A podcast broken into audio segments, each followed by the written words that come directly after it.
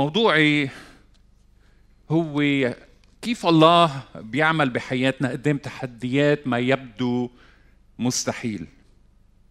أنا من الأشخاص اللي بيحبوا التكنولوجيا لكن عندي مشكلة إنه ما قدرت أبدا أتعلم استخدام الألعاب الإلكترونية لا بهدف التسلية أو المنافسة ولا قدرت إني برهن لنفسي قدرتي على مواكبة كل جديد. فشلت أحبطت لا بل يأست من المحاولة. وما كان عندي صبر كافي حتى حقق تقدم. الكلمة اللي بتعبر عن موقفي أو الحالة اللي واجهتها هي مستحيل. مستحيل. كلمة مستحيل بحس بهالأيام الحاضرة منا غريبة عنا. صارت ريجي ريجي بأيامنا بسبب الاختبارات الصعبة اللي عم نعيشها ببلدنا. وصلنا لحالة من الاستسلام لأوضاعنا. ما عدنا عم نشوف بصيص نور قدامنا بيسعفنا حتى نتمسك بالأمل والثقة بإنه التغيير ممكن. لكن لابد إنك أنت كمان تعرضت للمستحيل بحياتك الشخصية بظروفك اللي واجهتها. استنجدت بالله لكن ما كنت متشجع ولا كنت قادر إنك تختبر عمل الله بحياتك. فكنت تتأرجح بين الثقة وعدم اليقين بين الإيمان والشك. وكلمة مستحيل كانت عم بتلازمك على شفتيك. عند مطالعتنا كلمة الله حول أخبار رجالات الله ونسائه ما بيخفى عنا هذا الواقع اللي بيكشف لنا إياه الروح القدس بكل شفافية. من الأشخاص اللي بيذكرون العهد القديم إبراهيم وامرأته سارة. هالشخصين اللي تعاملوا مع المستحيلات. ذروة الاختبار كانت قصة النسل اللي انتظر إبراهيم وسارة إنه يتحقق حسب وعد الله بحياتهم. طال الزمن ونفذ صبر إبراهيم فلجأ إلى حلول من تصميمه بتساعده للوصول إلى النتيجة المرجوة لكن الله كان وضع مخطط مختلف. فنقرأ بعض المراجع بسفر تكوين. أولها الإصحاح 17 وقال الله لإبراهيم ساراي امرأتك لا تدعو اسمها ساراي بل اسمها سارة وأباركها. وأعطيك أيضا منها ابنا أباركها فتكون أمما وملوك شعوب منها يكونون. فسقط إبراهيم على وجهه وضحك. وقال في قلبه هل يولد لابني مئة سنة؟ وهل تلد سارة وهي بنت تسعين سنة؟ بعدين بكلم الله إبراهيم مجددا بالإصحاح الثامن عشر. بهالحدث إجوا لعنده ثلاث رجال وقالوا له أين سارة امرأتك؟ فقال ها هي في الخيمة. فقال إني أرجع إليك نحو زمان الحياة ويكون لسارة امرأتك ابن. وكانت سارة سامعة في باب الخيمة وهو وراءه. وكان إبراهيم وسارة شيخين متقدمين في الأيام. وقد انقطع أن يكون لسارة عادة كالنساء. فضحكت سارة في باطنها قائلة أبعد فنائي يكون لي تنعم وسيدي قد شاخ؟ فقال الرب لابراهيم لماذا ضحكت سارة؟ قائلة أفبالحقيقة ألد وأنا قد شخت. هل يستحيل على الرب شيء؟ في الميعاد أرجع إليك نحو زمان الحياة ويكون لسارة ابن. فأنكرت سارة قائلة لم أضحك لأنها خافت. فقال لا بل ضحكت. الملفت للنظر يا أحبائي هو ردة فعل إبراهيم ومن بعده امرأته سارة. هل كانت ردة فعل إبراهيم تختلف عن سارة؟ كلاهما ضحك بيقول الكتاب. إبراهيم سقط على وجهه وضحك. وكان يفكر في قلبه سائلا هل يمكن أن نرزق ابنا في هذا السن؟ الجواب الطبيعي عندنا هو مستحيل. البعض بيعتبر ردة فعل إبراهيم تعبير عن إيمانه على خلاف ردة فعل سارة. هل نحن بحاجة إن نحامي عن هذا الرجل اللي بيمثل جنسنا البشري؟ اللي بيوصل بكثير من الحالات والمواقف إلى طريق مسدود فيقول مستحيل. مثل ما بنستعمل المثل الدارج لو بدت شتي كانت غيمت عم بحكي عن هيدا الصراع القائم في داخلنا ما بين الثقة والشك بين تصديق ما يتكلم به الله وموقف ماذا لو. شو لو الرب ما رح يشفيني؟ أو مش رح يشفي الشخص اللي بحبه. مين اللي بيملي على الله؟ شو لو الرب ما عمل معجزة؟ ففكر الله غير فكرنا طرقه غير طرقنا. كمان اللي بيلفت النظر هو إنه الله ما علق على ردة فعل إبراهيم ولا فينا نجزم إذا كان ضحك إبراهيم هو تعبير عن الفرح أو ذاك الصراع بين الإيمان والشك بين ما هو مستحيل وهو مستطاع عند الله. لكن الأمر مختلف مع سارة مثل ما قرينا بالنص. فالرجال الثلاثة اللي أتوا إلى بيت إبراهيم اللي بيقول الكتاب كانوا بيمثلوا الله سألوا ليه كانت سارة عم تضحك؟ علما إني أنا شخصيا بقدر أفهم ضحكتها. امرأة متقدمة بالسن كيف ما بدها تضحك وهي رح تمشي بين النساء ورح ينظر لها. باستغراب. باعتقادي إنه ردة فعل كهذه هي طبيعية للغاية. ضحك نتيجة الحيرة أو الخجل أو المفاجأة أو حتى عدم تصديق ما سمعته. ضحك يشير إلى الشعور بأنه الأمر مستحيل لا يمكن أن يحدث. لكن المستحيل صار حقيقة. كلنا كلنا بدون استثناء نتعامل يوميا مع المستحيلات لأنه كل شيء من حولنا يبدو سوداويا في هالأيام.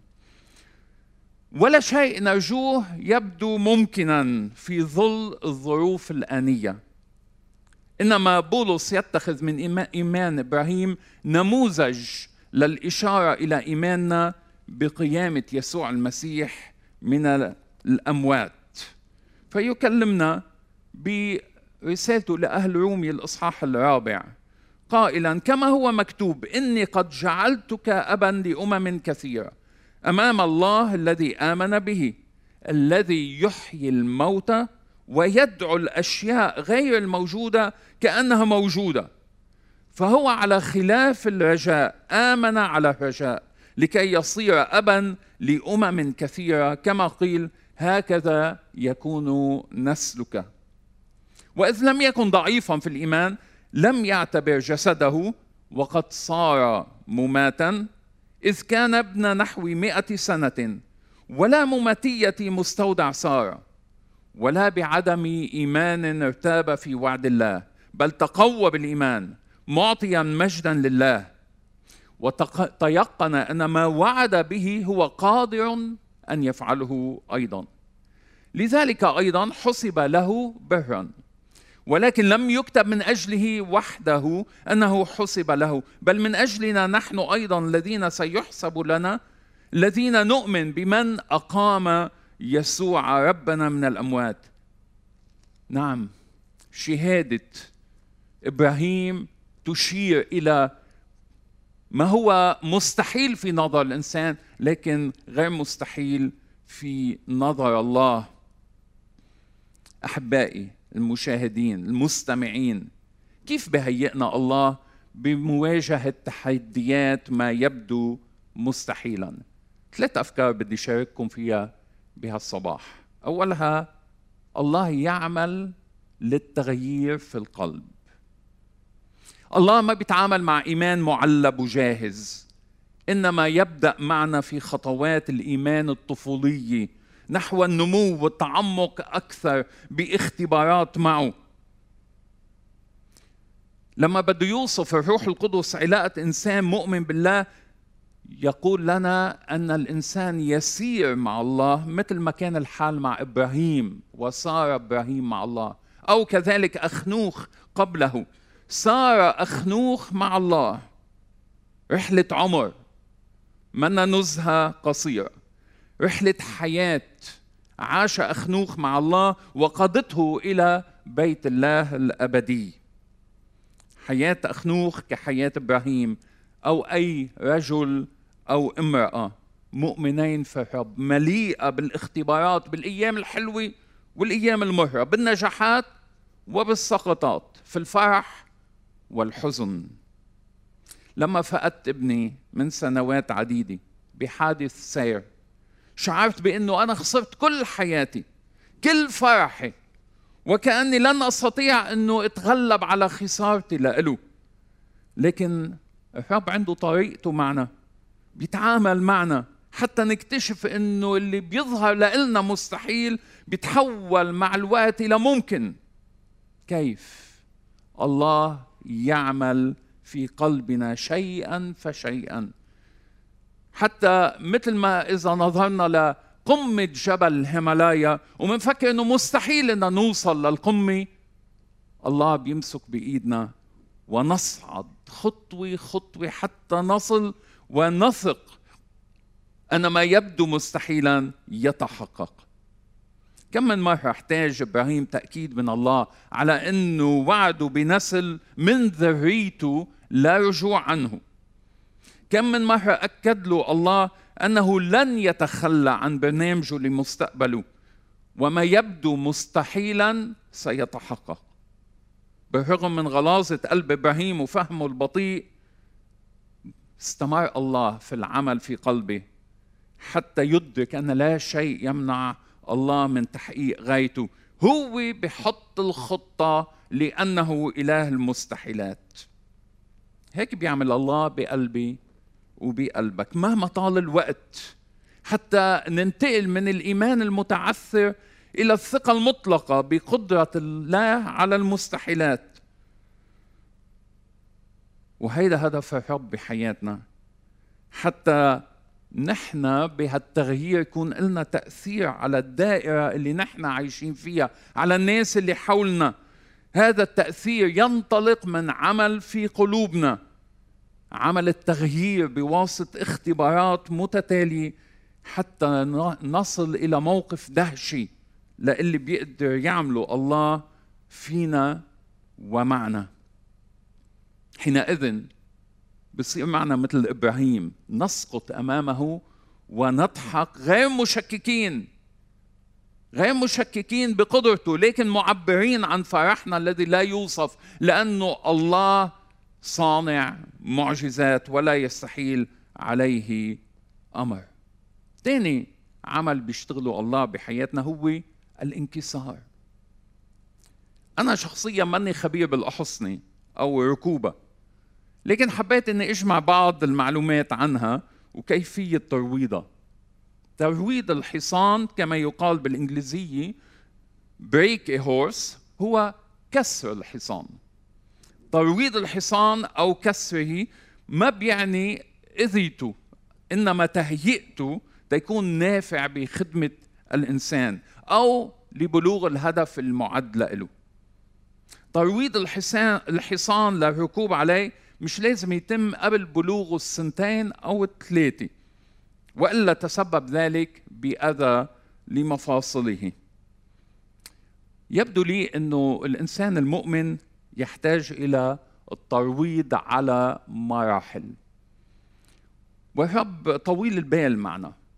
طويل البال معنا وينتظر حتى نصير حاضرين لذاك الترويض حتى ننكسر قدامه ولحتى نتعلم أشياء جديدة. لم ينتهي الأمر مع إبراهيم بولادة إسحاق ابنه من سارة. كان عليه إنه يواجه امتحان صعب للغاية لما أخذ ابنه ليقدمه ذبيحة على الجبل. هيدا الابن اللي انتظره طويلا واللي طلب معجزة إلهية هل يتخلى عنه في تلك اللحظة؟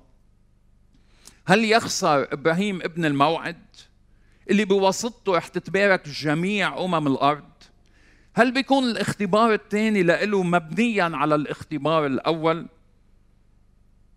أحبائي لو تأملنا باختبارات حياتنا كثير اوقات بنفصل ما بين اختبار وآخر ومنواجه نفس حالة الشك وعدم اليقين مجددا.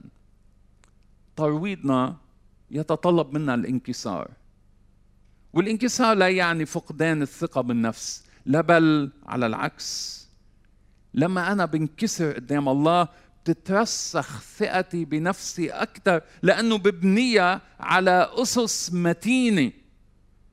مثل الشخص اللي حكي عنه يسوع بنى بيته على الصخر ومهما اشتدت الرياح وعصفت بالبيت لا يسقط ابدا. ما تخاف. ما تخاف إنك توصل مع الله إلى وضعية الانكسار الكلي لما بيكون هو وراء هذا الاختبار. كان عندي أنا صراع لما كنت صغير كيف بدي أتعلم السباحة؟ كان يسيطر علي الخوف من الغرق. كنت برفض إني أتواجد بالأماكن العميقة محل اللي ما بتطال رجلي قعر المسبح. ولما كنت عم بحاول ساعد نفسي كنت أسير الخوف إلى أنه صديق ساعدني وقال لي ما تخاف أنا بحملك لما بشعر إنك أنت عم تغرق أنا برفعك. وكان لابد لي إني أنا انكسر حتى أترك ثقة بنفسي وحط ثقتي بهالصديق اللي ساعدني إني فوش على المي. الله بيقودنا للانكسار وهو عم بيعمل بحياتنا حتى نوصل لنهاية الحبل. ونترك هالحبل تنسقط بين ذراعيه ونتعلم انه هو دايما بيحملنا. بيقلنا بالأناجيل إنه من بعد ما يسوع كلم الشعب اللي فاق عدده الخمسة آلاف صار مساء والناس جاعت. فيني أتخيل؟ وتخيل أنت معي كمان النساء والأولاد والصغار عم بيتذمروا ويمكن في بيناتهم أولاد صغار عم بيبكوا. نحن الوعاظ بنطلع يوم الأحد على الناس ولما منطول بالوعظة منبلش نحس الجوع عم بيسيطر أكثر ومنفقد الحضور معنا. يمكن لازم يكون في عنا ناس أشرس يقولوا لنا ناس جاعوا. خلينا نبعتهم على البيت. هيك صار مع يسوع. التلاميذ قالوا له الناس جياع. خلينا نبعتهم على البيت. صار مساء. ويسوع بيتحداهم بيقول لهم أنتم طعمون. نحن؟ ما نحن ما عنا أكل لحالنا. شافوا إنه هيدا الأمر مستحيل. شو بدهم يعملوا؟ يسوع بواسطة سمكتين وخمسة أرغفة. يطعم الجموع وبيفضل عنهم 12 سلة. الانكسار هو أسلوب الله بترويضنا تيقودنا إلى خطوات إيمانية بقدرته في وسط الأزمات والصعوبات. وأنا أكيد أنه اليوم كل واحد منا عنده خوف مسيطر عليه. ما في إلا ان ننكسر بثقة قدام الله ونعرف إنه في الوقت اللي فيه واقع صعب جدا الرب ما رح يتركنا أثرت في قصة أخت مؤمنة راحت تشتري اغراض للبيت ولقيت صنف اللي عادة بتستخدمه على الرف أخذت كل الموجودات من معلبات من هالصنف بالذات. بعدين مرقت امرأة من حدا وقالت لها ما بقى في من هالصنف؟ قالت لها لا. وشالت من سلتها علبة وعطتها إياها وقالت لها أنا بدي شاركك بهالعلبة هاي. مش كل واحد بيعمل هيك. نحن بنعرف إنه الناس بتتهافت على السوبر ماركت بتاخد كل شيء بأنانية بتخاف. لكن الرب بيعلمنا بالانكسار نتخطى خوفنا والكنيسة تتعلم والمؤمنين يتعلموا إنه نحن فينا نشارك ونعطي دون خوف لأنه الله جدير بالثقة. ثالث وآخر شيء الرب بحفزنا على خطوة إيمان هو وعم بيعلمنا بالاختبار. شو من بعد اختبار؟ معجزة الخمسة آلاف. هل بيعطي يسوع تلاميذه استراحة؟ أبدا. نحن بالحياة بننتقل من اختبار للتاني. لما بنحس هلأ صار وقت الاستراحة بنكتشف إنه ما في راحة. من اختبار إلى آخر من أزمة إلى أخرى. هل حدث تغيير كافي بقلوب التلاميذ تيتأهلوا للمهمة الملقاة على عاتقهم؟ تيتمموا بيقول لي رب عم بعدهم لإله من بعد ما أطعم يسوع هذا العدد الكبير من الناس ذهب إلى جبل ليصلي. أما التلاميذ ركبوا السفينة عبروا بحر الجليل مثل ما أوصاهم. وبعدين بيقول الإنجيل حسب مرقس لما صار المساء كانت السفينة في وسط البحر وهو على البر وحده ورآهم معذبين في الجذف لأن الريح كانت ضدهم ونحو الهزيع الرابع من الليل أتاهم ماشيا على البحر. فلما رأوه ماشيا على البحر ظنوه خيالا فصرخوا صرخوا من الخوف. أما هو فقال لهم ثقوا أنا هو لا تخافوا. بالعدد 52 يعود مرقس حتى يكشف لنا العلاقة بين هذا الاختبار وما حصل سابقا. فقال للتلاميذ أو عبر عن ذلك بالقول لم يفهموا بالأرغفة إذ كانت قلوبهم غليظة. هذه حالتي. قلب غليظ. بده وقت تيتعلم بده اختبار تلو الاختبار تيفهم. ثقوا متى بإنجيله بيستعمل كلمة تشجعوا كما ويضيف متى رغبة بطرس أنه يمشي لعند يسوع. يمشي على الماء. شو بيقول له يسوع؟ لا ما تخاطر بالعكس بشجعه بيقول له تعال تعال امشي على المي درب إيمانك. بيعطيه تحفيز. خطوة مثل هيدي إخوتي بتتطلب مني ومنك إنه نتأكد اولا إنه شايفين يسوع قدامنا. اللي بنرغب إنه نكون معه بكل الظروف. من ثم علينا أن نثق بإنه إذا أمرنا أن نمشي فوق الماء نستطيع. وين ما كنت وإنت عم تستمع لكلمة الرب بقول لك إذا كنت عم بتواجه مشاكل وتعقيدات كثيرة واستسلمت من بعد ما سيطر عليك الخوف والفزع. تشجع. ثق. ثقي. بوسعك وبوسعك إنه تمشي فوق المي. لكن عليك اولا أن تخرج من السفينة. إذا كنت أمام تحديات حياة الإيمان مع يسوع ثق. تشجع. ذكر يا صديقي إنه يسوع بيتعامل معك ومعي ونحن مشابهين للتلاميذ اللي وصفهم مرقس لأنهم لم يفهموا بالأرغفة إذ كانت قلوبهم غليظة. لكن يسوع لم ييأس. ثلاث سنين ونص لم ييأس من تلاميذه وهو أيضا لم ييأس مني ومنك. فهو مستمر بتغيير قلوبنا وترويضنا تنوصل للمرحلة اللي بحفزنا فيها تنقول مثل بطرس مرني أن آتي إليك على الماء. حتى بهديك الاختبار اللي فشل فيه بطرس وبدأ يغرق امتدت يد يسوع عميقا وانتشلته من المي. فتشجع تشجعي بهالصباح. لأنه يسوع ما رح يتركك ويتركك حتى لو وصلنا كلنا لحالة الضعف. لأنه مع كل اختبار جديد بنتعلم منه أنه بين السماوي وربنا يسوع المسيح هو إله المستحيلات ولا يستحيل عليه أمر. إبراهيم صار أبا لأمم كثيرة لأنه آمن بقدرة الله أن يعطيه نسلا من بعد ما فقد كل أمل. تحول ضحك إبراهيم إلى فرح لأنه الرب شكل قلبه فانكسر مدركا إنه الله جدير بالثقة وسلم له بالإيمان.